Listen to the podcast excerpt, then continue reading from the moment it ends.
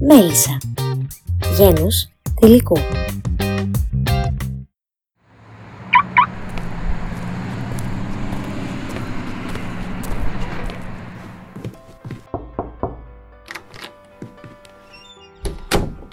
Γεια σας! Καλώς ήρθατε στο podcast Μέλισσα, γένους θηλυκού.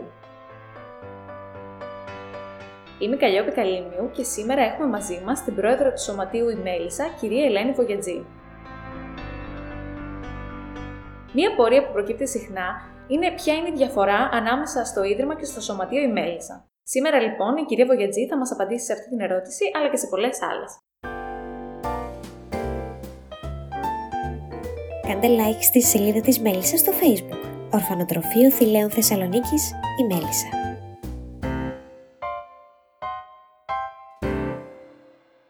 Αν και πολλοί άνθρωποι γνωρίζουν τη Μέλισσα και το έργο της, δεν είναι πλήρως ενημερωμένοι σε ό,τι αφορά το έργο που παράγει το Σωματείο της Μέλισσας. Μπορείτε λοιπόν να μας εξηγήσετε τη διαφορά ανάμεσα στο Σωματείο και στο Ίδρυμα; Θα ξεκινήσω λέγοντας ότι το Σωματείο έχει αναπτύξει φιλανθρωπική δράση από πολύ παλιά, από το 1921, επίσημα, ε, φιλοξενώντας και περιθάλποντας ε, προσφυγόπουλα, πρώτα από τον Κάφκασο, μετά τα παιδιά, τα ορφανά από το ορφανοτροφείο της Μύρνης, μετά τη μικρασιατική καταστροφή και για πολλές δεκαετίες, ακόμη και στην κατοχή, συνέχισε αυτό το έργο, μάλιστα μέχρι τότε ήταν ε, μεικτό. Μια χρονιά σταθμός όμως είναι το 1972, οπότε η νομοθεσία υποχρέωσε τα σωματεία που είχαν προνοιακό σκοπό να ιδρύσουν ίδρυμα για αυτόν τον σκοπό. Έτσι, το 1973 το Σωματείο η Μέλισσα ίδρυσε το Ίδρυμα, το γνωστό σήμερα ορφανοτροφείο Φιλέων, το οποίο εδρεύει στο Πανόραμα. Έκτοτε το Σωματείο διακράτησε την περιουσία, βασικά διαχειρίζεται την περιουσία και με σκοπό φυσικά με τα έσοδα να ενισχύει το Ίδρυμα. Είναι βασική προϋπόθεση το Σωματείο να συντηρεί το Ίδρυμα που ίδρυσε. Βέβαια τα τελευταία χρόνια το Σωματείο έχει αναπτύξει και μια δεύτερη δράση, ε, να στηρίζει τα ενήλικα κορίτσια που αποχωρούν από το Ίδρυμα. Να πω επίσης ότι στο παρελθόν στο Ίδρυμα Μέλισσα φιλοξενούνταν και περιθάλπονταν κορίτσια ορφανά. Τα τελευταία χρόνια βέβαια ε, αυτό έχει αλλάξει. Τα ανήλικα κορίτσια που φιλοξενούνται στο Ίδρυμά μας ε, είναι παιδιά που απομακρύνονται μέσω της δικαστικής οδού από οικογένειες γιατί κρίνονται ακατάλληλες ε, για την ανατροφή τους. Ε, Επομένως, αυτή είναι η διαφορά σήμερα μεταξύ σωματείου και ιδρύματος. Το Ίδρυμα είναι ο φορέας υπεύθυνος για την φιλοξενία και την ανατροφή των ανήλικων κοριτσιών και το σωματείο ε, για τη διαχείριση της περιουσίας και για τα ενήλικα κορίτσια. Οπότε, μέχρι πριν από το 1973, ουσιαστικά η Μέλισσα ήταν ίδρυμα, απλά η ονομασία ήταν σωματείο. Έτσι ξεκίνησε και εκτελούσε προνοιακό σκοπό. Δηλαδή, ε, υπηρεσίες τις οποίες κανονικά θα προσέφερε η πολιτεία, αλλά τα φιλανθρωπικά ιδρύματα ήταν ε, ο κύριος ε, τρόπος ε, εκπλήρωσης αυτών των υποχρεώσεων του κράτους, γιατί το κράτος δεν είχε τόσες δυνατότητες. Επομένως, ε, το σωματείο μέχρι το 1973 εκπλήρωνε αυτό το σκοπό. Ήρθε όμως η νομοθεσία, αυτό άλλαξε, ιδρύθηκε το ίδρυμα, το οποίο είναι υπεύθυνο για τα ανήλικα κορίτσια. Ξέρουμε για ποιο λόγο έχει αλλάξει τότε η νομοθεσία, γιατί πήραν τότε αυτή την απόφαση. Μάλλον ε, γιατί το Ίδρυμα είναι με νομικό πρόσωπο ιδιωτικού δικαίου, αλλά υπάγεται στο, στην κεντρική διοίκηση, δηλαδή ελέγχεται, εποπτεύεται και ελέγχεται από το Υπουργείο Οικονομικών. Ο προπολογισμός, ο απολογισμός κλπ. ελέγχονται από το ελεκτικό συνέδριο. Αντίθετα, το σωματείο έχει σωματιακή οργάνωση. Έχει μέλη, η διοίκηση είναι ε, εκλεγμένη από τη Γενική Συνέλευση του Σωματείου. Δηλαδή, αυτή τη στιγμή έχουμε το δεκαμελή διοίκηση από, προέτυψε από αρχαιρεσίες για μια τριετή θητεία. Το Συμβούλιο του Ιδρύματος είναι επίσης 12 ε, τα μέλη. Τα 8 προέρχονται από το Σωματείο, εφόσον είναι το μητρικό σωματείο και τα άλλα τέσσερα ορίζονται από την εποπτεύουσα τοπικά αρχή. Δηλαδή, παλιότερα ήταν από το Δήμο Θεσσαλονίκης και τώρα είναι από το Δήμο Πηλέα Πανοράματος, επειδή το ίδρυμα εδρεύει πάνω στο, στο πανόραμα. Ε, δηλαδή, είναι πιο στενή η εποπτεία της πολιτείας και επίσης το ίδρυμα ε, μέσω της Περιφέρειας Κεντρικής Μακεδονίας ενισχύεται οικονομικά κάθε χρόνο από κονδύλια του Υπουργείου Κοινωνικής Πρόνοιας, Κοινωνικής Αλληλεγγύης κλπ. Έχει μια ετήσια επιχορήγηση, βέβαια δεν καλύπτει όλες τις ανάγκες ή ένα μικρό μέρος. Αυτή είναι η διαφορά δηλαδή μεταξύ σωματείου και ιδρύματος και τα δύο όμως είναι νομικά πρόσωπα ιδιωτικού δικαίου. Αναφερθήκατε πριν λίγο στην σύσταση του σωματείου, δηλαδή από τα άτομα από τα οποία αποτελείτε. Είστε εσείς ως πρόεδρος, σωστά; Ναι. Πρώτη αντιπρόεδρος, δεύτερη αντιπρόεδρος, γραμματέας και ταμείας και επτά τακτικά μέλη. Και βέβαια εκλέγονται και κάποια αναπληρωματικά όταν κάποιο τακτικό μέλος αποχωρήσει για τον άλλο ή λόγο. Αν θέλει κάποιος να γίνει μέλος, ποια είναι αυτή η διαδικασία που πρέπει να ακολουθήσει; Ε, θα κάνει μια αίτηση την οποία θα υποστηρίξουν δύο μέλη του Διοικητικού Συμβουλίου. Γιατί κατά κάποιο τρόπο πρέπει να γνωρίζουμε λίγο και τα μέλη τα οποία εγγράφονται. Αυτό από παλιά έτσι έχει θεσμοθετηθεί στο καταστατικό, το σωματείο έχει καταστατικό φυσικά, εγκεκριμένο από το πρωτοδικείο και αυτό ακολουθείται μέχρι τώρα. Αναφερθήκατε πιο μπροστά στις ιδιότητες του σωματείου και στις αρμοδιότητες του σωματείου. Ε, ότι δηλαδή βοηθάει τα κορίτσια τα οποία ζουν αυτή τη στιγμή στα ημιαυτόνομης και ταυτόχρονα βοηθάει και στην οικονομική ενίσχυση του Ιδρύματος. Πριν δούμε λίγο πιο αναλυτικά πώς ακριβώς βοηθάει το σωματείο, εσύ σαν πρόεδρος, ποιες αρμοδιότητες έχει; Ε, κοιτάξτε, όπως είπαμε, ένας τομέας ε, αρμοδιοτήτων του σωματείου είναι η διαχείρισης της περιουσίας, και είναι πολύ σημαντικό γιατί όλα πρέπει να γίνονται με τον καλύτερο δυνατό τρόπο, μετάλλευση, αξιοποίηση κλπ. ώστε να έχουμε περισσότερα έσοδα για να μπορέσουμε να εκπληρώσουμε τους σκοπούς του σωματείου. Ε, εγώ ως πρόεδρος είμαι και η νόμος εκπρόσωπος απέναντι στι αρχές, τα δικαστήρια, υπηρεσίες κλπ. Ω πρόεδρος ε, ε, εισηγούμε τα θέματα στο Διοικητικό Συμβούλιο που γίνεται μια φορά το μήνα. Εισηγούμε τα θέματα στη Γενική Συνέλευση, που έχουμε δύο Γενικές Συνέλευσεις το χρόνο, που παρουσιάζουμε στη μία συνέλευση τον απολογισμό σε αρχές του χρόνου, τα πεπραγμένα της προηγούμενης χρονιάς και την, ε, στο τέλος του χρόνου την ε, συνέλευση για τον προπολογισμό του επόμενου έτους και την εισηγητική έκθεση. Ποιες δράσεις σχεδιάζουμε να κάνουμε για την επόμενη χρονιά. Ε, εισηγούμε τα θέματα, όπως είπα, στο Διοικητικό Συμβούλιο, την ε, ε ευθύνη επίσης για τη διαχείριση, που σημαίνει ε, την ε, καλύτερη αξιοποίηση του ώστε να έχουμε έσοδα, που σημαίνει μισθώσεις, παρακολουθούμε. Ένα άλλο κομμάτι σημαντικό όμως σε σχέση με τα κίνητα είναι και η συντήρηση. Δηλαδή, από τη μια έχουμε τα έσοδα με τα μισθώματα, από την άλλη έχουμε και δαπάνες συντήρησης για αυτά τα, ε, τα κίνητα. Είτε είναι διαμέρισμα, είτε είναι κατάστημα. Οπότε είναι ένα κονδύλιο γι' αυτό υπολογίσιμο το χρόνο ε, σε σχέση με την συντήρηση των ακινήτων, ακόμη και σε οικοδομές που γίνονται εργασίες για την οικοδομή. Το σωματείο, εφόσον έχει διαμέρισμα σε κάποια οικοδομή, πρέπει να συμμετέχει, να συμμετέχει και σε αυτές τις δαπάνες. Επίσης, τώρα έχουμε και ένα άλλο θέμα, μεγάλο, έξοδο, είναι το έμφυα.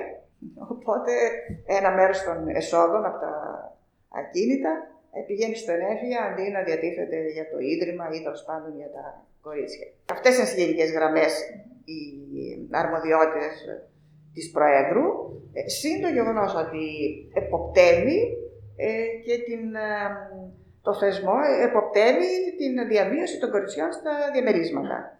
Ε, βέβαια, για αυτό το σκοπό έχουμε και προσωπικό.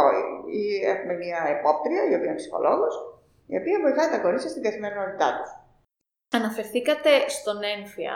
Κανονικά δεν πιστεύετε. Αν και εντάξει, δεν είναι μόνο προσωπική άποψη, νομίζω ότι θα έπρεπε να είναι κάτι καθολικό. Γιατί έχει ακουστεί από πολλούς ότι τα ιδρύματα δεν θα έπρεπε να εξαιρούνται από αυτή την κοστολόγηση του ένφια. Ε, ναι, αυτό πρεσβεύουμε και το έχουμε συζητήσει και έχουμε, το έχουμε ζητήσει από αρμόδιους φορείς, αλλά προς το παρόν ε, απλώς έχουμε δει μια πολύ μικρή μείωση.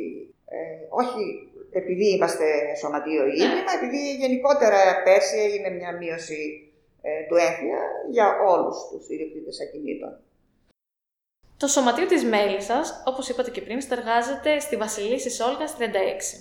Μέχρι το 1977, αν δεν κάνω λάθος, το κτίριο της, ε, του ορφανοτροφείου η Μέλισσα στεγαζόταν εδώ πέρα, ωστόσο ο λόγος ζημιών που υπέστη μεταφέρθηκε στο πανόραμα και το σωματείο παρέμεινε εδώ πέρα. Μπορεί πλέον κάποιος να επισκεφτεί το νεοκλασικό και να το δει από μέσα ή απ' έξω. Το νεοκλασικό είναι επιστομένο στο Πανεπιστήμιο. Και εδώ στεγάζεται το Κέντρο Βυζαντινών Ερευνών. Επομένως, είναι χώροι γραφείων. Έχει και η Μέλισσα ένα μικρογραφείο, αλλά όλοι οι άλλοι χώροι ε, χρησιμοποιούνται ως γραφεία από το Κέντρο Βυζαντινών Ερευνών και η αίθουσα συνεδριάσεων επίσης. Ε, επομένως, καθημερινές δεν είναι επισκέψιμο.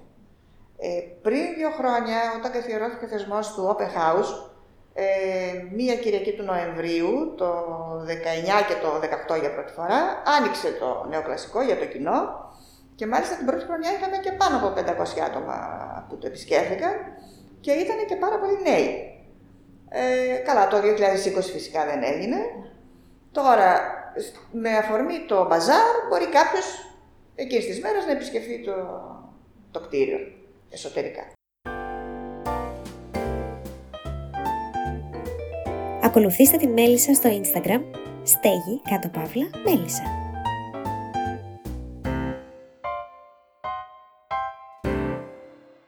Αναφερθήκατε στα διαμερίσματα ημιαυτόνομη και στο προηγούμενο, στο πρώτο επεισόδιο βασικά με την κυρία Βασιλεία Μαύρου, τη διευθύντρια του Ιδρύματος, είχαμε αναφερθεί στο τι είναι τα διαμερίσματα.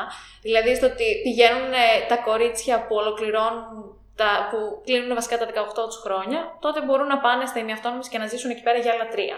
Θα ήθελα λίγο να μου πείτε εσείς την πιο πρακτική πλευρά των πραγμάτων. Δηλαδή, πώς οργανώνονται αυτά τα σπίτια, το πώς πηγαίνουν τα κορίτσια, δηλαδή είναι αρκετά καταρχάς για όλα τα κορίτσια που ζουν αυτή τη στιγμή στη Μέλισσα να πούμε ότι μπορούν να πάνε όλα όσο γίνουν 18 ή υπάρχει κάποια στιγμή πρόβλημα, βλέπουμε ότι έχουμε περισσότερα ενήλικα κορίτσια από τη σπίτια και πώς αντιμετωπίζετε αυτό. Μέχρι τώρα δεν έρχονταν όλα τα κορίτσια, ε, ανεξάρτητα από το αν υπήρχε διαθεσιμότητα ή όχι, γιατί κάποια αποκαθιστούσαν σχέση με την οικογένεια, κάποια δεν ήθελαν καθόλου. Οπότε μέχρι τώρα τα δύο διαμερίσματα που είχαμε κάλυπταν ε, τις ανάγκες. Τώρα ίσως για το 2021, προς το τέλος της χρονιάς, ίσως να προκύψει κάποιο πρόβλημα. Ε, θα δούμε όμως πώς θα το λύσουμε. Αυτή τη στιγμή έχουμε δύο διαμερίσματα.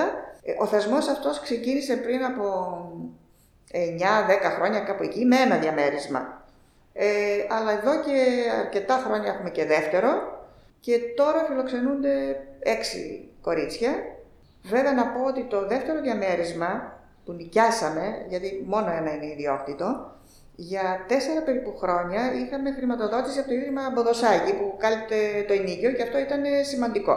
Ε, τώρα τα τελευταία δύο χρόνια δεν την έχουμε αυτή την χρηματοδότηση, ε, γιατί ε, από ό,τι ε, μας έχουν πει υπάρχουν πολλές αιτήσεις, πολλά αιτήματα, άρα πρέπει να ικανοποιηθούν και κάποιοι άλλοι που δεν έχουν πάει καθόλου. Τώρα, η καθημερινότητα οργανώνεται, όπως σας είπα, και με τη βοήθεια προσωπικού της επόπτρης που έχουμε. Οπότε, τα κορίτσια τα οποία είναι κοντά στην ενηλικίωση, ακόμη όταν βρίσκονται στο Ίδρυμα, έρχονται τακτικά στο διαμέρισμα και αρχίζουν λίγο να προετοιμάζονται, ε, να βλέπουν και πώς είναι και η ζωή σε ένα διαμέρισμα, τι απαιτήσεις έχει το, το νοικοκυριό, το μαγείρεμα, το καθάρισμα, έτσι πολύ χοντρικά όλα αυτά. Ε, και σιγά σιγά να βλέπουν και τη διαφορά από τη ζωή στο ίδρυμα, τη ζωή στο διαμέρισμα, στο κέντρο της πόλης, που είναι και πολύ σημαντικά αυτά τα χρόνια ως μεταβατικό στάδιο, γιατί αλλιώς είναι η ζωή εκεί, αλλιώς είναι εδώ, είναι στην ουσία μια, η μη αυτόνομη διαβίωση με κανόνες, με κανονισμό, με κατευθύνσεις, οδηγίες κλπ. Βέβαια, προπόθεση είναι αυτά τα κορίτσια που θα έρθουν είτε να σπουδάζουν σε ΙΕΚ συνήθω, είτε να αναζητούν εργασία έτσι, για ένα εύλογο χρονικό διάστημα, είτε να εργάζονται. Επίσης, σημαντικό είναι ως μεταβατικό στάδιο να γνωρίσουν και δημόσιες υπηρεσίες, να γνωρίσουν πώς γίνονται οι συναλλαγές. Όταν είναι πάνω στο ίδρυμα, δεν ξέρουν ότι το ρεύμα το πληρώνουμε, δεν ξέρουν ότι τη θέρμανση την πληρώνουμε. Είναι δηλαδή κάτι πολύ βασικό για την ένταξη στον πραγματικό κόσμο. Και πάντοτε με τη βοήθεια της επόπτριας κινούνται έτσι σε όλα αυτά τα πεδία και η επόπτρια είναι επίσης ένα πολύ σημαντικό άτομο ε, γιατί τις βοηθάει σε αυτή την καθημερινότητα και πολλές φορές ε, συμβουλευτικά ε, και στις στα προσωπικά του προβλήματα, αλλά και στις ε, έρηδες που ανακύπτουν μεταξύ τους, γιατί εντάξει, σε κάθε συγκατοίκηση υπάρχουν και προβλήματα. Ε, πείτε μου κάποια πράγματα ή κάτι το οποίο δεν είναι ευρέως γνωστό σχετικά με το σωματείο. Ε, ίσως αυτή η δράση που κάνουν για τα ενήλικα, που είναι των τελευταίων ετών, ίσως αυτό δεν είναι τόσο γνωστό, ότι στηρίζουμε τα ενήλικα κορίτσια. Ε, αναφέρατε στην αρχή της συζήτησής μας ότι το Σωματείο αναλαμβάνει να σχεδιάσει τις, επο... τις δράσεις για τον επόμενο χρόνο, δηλαδή το τι δράση θα πραγματοποιήσει για την οικονομική ενίσχυση πάντα του Ιδρύματος. Ε, θέλω να μου πείτε λίγο τη διαδικασία που χρειάζεται για να σχεδιαστεί μια δράση, το πώς αποφασίζετε ότι θα γίνει μια δράση και το τι χρειάζεται να έχετε υπόψη πριν καν γίνει. Τα προηγούμενα χρόνια είχαμε τα μπαζάρ σταθερά, Πασχαλινό και Χριστουγεννιάτικο και επίσης ήταν καθιερωμένος ένας αποκριάτικος χορός και μια δεύτερη εκδήλωση που ήταν συνήθως μια μουσική βραδιά. Ε, βέβαια, κατά καιρούς κάναμε και κάποιες εκδηλώσεις, συνδιοργανώσεις με άλλα σωματεία που ήταν αυτές τρεις φορές που έγιναν ήταν με συναυλία, συναυλία κλασικής μουσικής. Ε, αυτές ήταν οι εκδηλώσεις και οι, οι δράσεις γενικά. Ε, αυτές στο Διοικητικό Συμβούλιο αποφασίζονται, γίνεται η εισήγηση και συνήθως υπάρχει και μια επιτροπή, άτυπα βέβαια, η οποία τρέχει λίγο για την κάθε εκδήλωση, ε, για την αίθουσα, για τις προσκλήσεις, ε, για τα εισιτήρια, τα πρόκειται για τη συναυλία, ε, αφήσει, κάπως έτσι λειτουργούμε. Τι χρειάζεστε για να μπορέσετε να χτίσετε ένα μπαζάρ; Και να αναφέρω εδώ πέρα ότι αυτή τη στιγμή τρέχει και το Πασχαλινό Μπαζάρ της Μέλισσας, το οποίο μπορούν να προμηθευτούν όσοι ενδιαφέρονται λαμπάδες, αλλά λόγω της πανδημίας γίνεται διαδικτυακά τις προηγούμενες όμως χρονιές γινόταν φυσικά. Οπότε όταν είναι ένα φυσικό μπαζάρ, εκεί πέρα πώς στείνεται; Ναι, καταρχήν το φυσικό μπαζάρ γίνεται εδώ, στο χώρο του Σωματείου, στο νεοκλασικό Μέλισσα, στη Βασιλής Σόργα 36. Ξεκινάμε ζητώντας ε, χορηγίες για τα είδη τα οποία θέλουμε για το μπαζάρ και τα οποία μπορεί να είναι από τα είδη τα χριστουγεννιάτικα ή τα πασχαλινά αντίστοιχα, ε, γενικώς διακοσμητικά, ή είδη παιδικά, είδη ατομικής υγιεινής, σαπουνάκια και διάφορα τέτοια, βιβλία. Ε, αλλά όλα αυτά είναι με χορηγίες. Που ευτυχώς υπάρχει μεγάλη ανταπόκριση από καταστήματα και έχουμε πολλά πράγματα στο μπαζάρ μας. Και έχουμε επίσης και κάποια είδη με το λογότυπο της μέλισσα. Αυτά είναι τα δικά μας, τα οποία τα παραγγέλνουμε και μετά τα διαθέτουμε στο μπαζάρ. Είναι οι κούπες, είναι η σημειωματάρια, ε, στο Χριστουγεννιάτικο μπαζάρ έχουμε πάντοτε το ημερολόγιο της επόμενης χρονιάς. Αυτά μπορεί να είναι και κάποιο μπρελόκ, στυλούς, ε, τέτοια πράγματα. Άρα ουσιαστικά έρχεται κάποιος, όταν είναι φυσικό το μπαζάρ, έρχεται κάποιος στο κτίριο της Βασιλής της Όλγας, είναι συγκεκριμένες ημερομηνίες. Ναι, και ώρες. Και αγο... μπορεί να αγοράσει από εδώ πέρα ό,τι θέλει. Ναι, ναι, ναι. Ακόμη και βασιλόπιτος το χειμώνα. Μελομακάρονα, κουραμπιέδες. Έχουμε προσφορά από ζαχαροπλαστεία. Αυτά όλα πριν την πανδημία φυσικά. Τώρα ουσιαστικά μπορεί κάποιος να μπει στο bazaar.stegimailis.gr και εκεί πέρα να δει τις λαμπάδες που υπάρχουν και μετά να τις αγοράσει και θα τις παραλάβει από εδώ. Αυτό τώρα δεν το έχουμε κανονίσει. Μάλλον από εδώ επειδή είναι κεντρικό σημείο. Εσάς, τι σας όθησε ώστε να αναλάβετε τη θέση της Προέδρου στο Σωματείο; Ε, Ω συνταξιούχος είχα ελεύθερο χρόνο. Και ήθελα να τον αξιοποιήσω έτσι ωφέλιμα για κάποιους άλλους. Ε, είμαι νομικός, συνταξιούχος δικηγόρος, οπότε με νομικές γνώσεις ε, μπορώ να είμαι χρήσιμη και ειδικά έτσι στο σωματείο που έχει πολλά θέματα που χρήζουν νομικής αντιμετώπισης. Αυτό ήταν το βασικό και έπειτα επειδή και ο φορέας απευθύνεται σε κορίτσια τα οποία είναι παραμελημένα, εγκαταλειμμένα ή και κακοποιημένα καμιά φορά, ε, ως γυναίκας ας πούμε, με συνειδητοποιούσε αυτός ε, η πιθανότητα ενασχόλησης με αυτό το αντικείμενο ε, και ξανά ως γέννημα θρέματα στη Θεσσαλονίκη, τη Μέλισσα την ήξερα από τότε που ήμουν μαθήτρια. Στο δεύτερο μέρος του επεισοδίου, η κυρία Βογιατζή μιλά για την γυναικεία ενδυνάμωση μέσα στα χρόνια, τις αλλαγές στο οικογενειακό δίκαιο και το κίνημα μητού.